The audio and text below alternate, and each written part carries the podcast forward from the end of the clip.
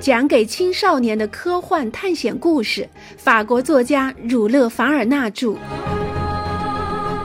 格兰特船长的儿女》，一起来开启这段不畏艰险的勇敢之旅吧。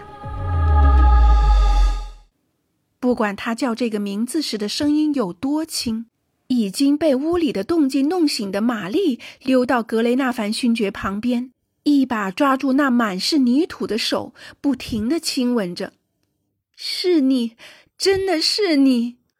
玛丽痛哭流涕，她是不可能弄错的。是你，我亲爱的罗伯特。是我，姐姐。罗伯特欣喜地回答。我是来救大伙的，不过我们都要安静。好孩子，格雷纳凡勋爵不停地喃喃着。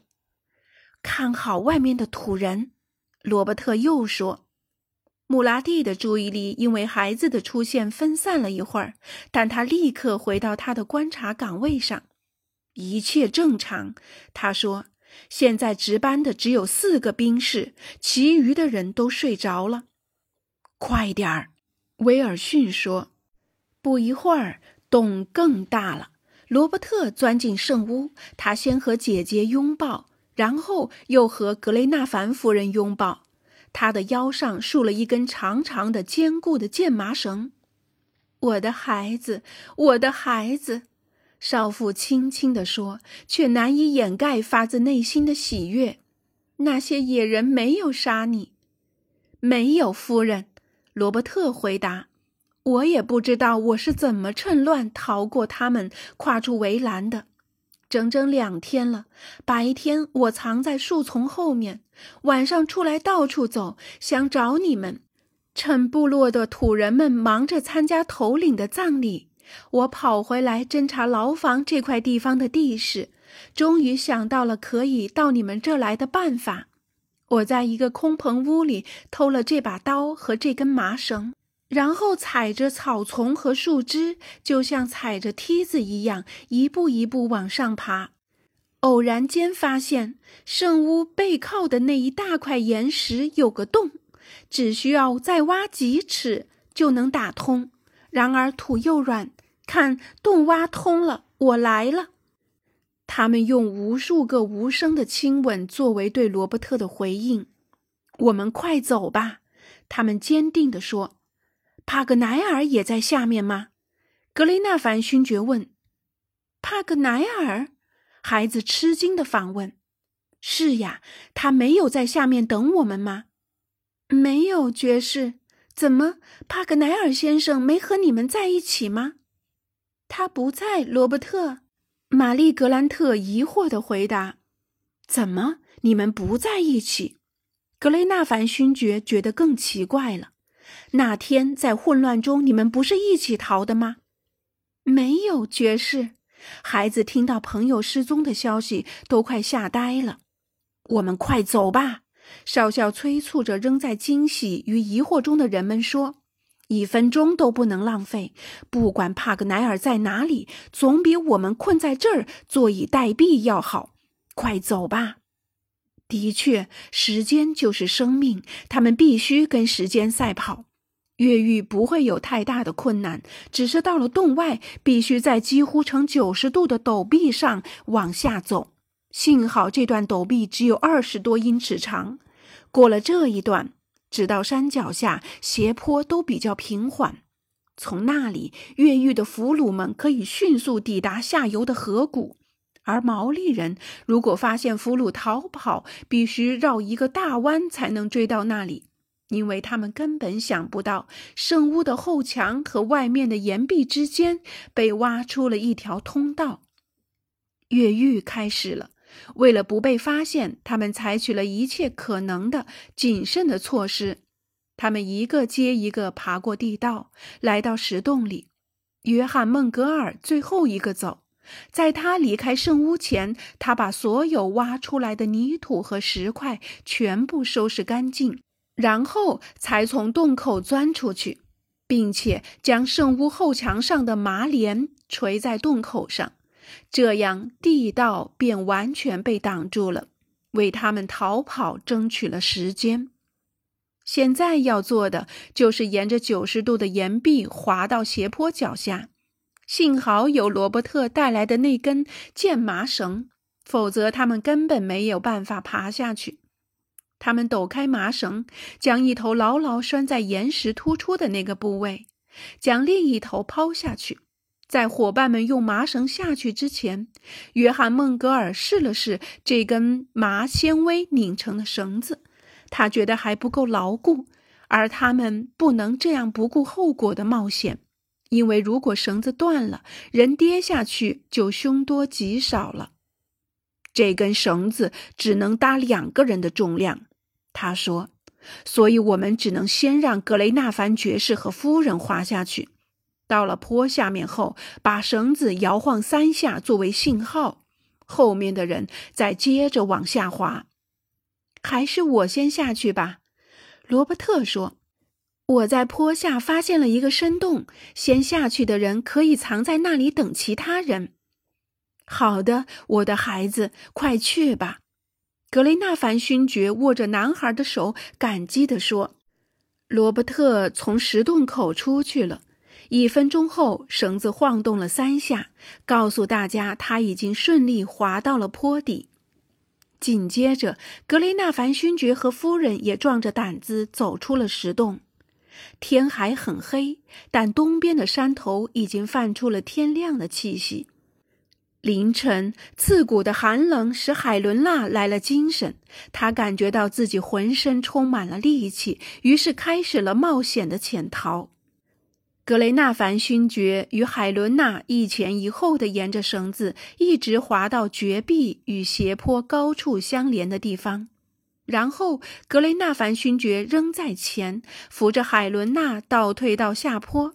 他找到能落脚的草丛和树枝，自己先用脚试试，再把海伦娜的脚放到那个地方。几只熟睡的小鸟被惊醒了，轻轻地叽叽叫着飞走了。时不时有一块石头逃离了岩壁窝，咕噜咕噜地一直滚到山下，吓得正在岩壁上的他们直打哆嗦。他们已经下到斜坡的一半时，忽然洞口传出了说话声。等一下，约翰·孟格尔轻声说。格雷纳凡勋爵停了下来，一只手抓住一丛番杏草，另一只手拖着他的妻子，屏住呼吸等待着。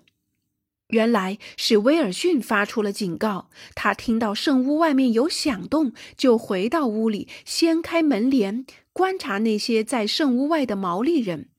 约翰看了他的信号，便叫格雷纳凡勋爵停下来。原来是一点奇怪的声音引起了毛利兵士的警觉，他起身走进圣屋，站在离棚屋两步远的地方侧耳细听，眼睛窥视着。这种姿势保持了一分钟，可是对大家来说，这一分钟却比一个钟头还长。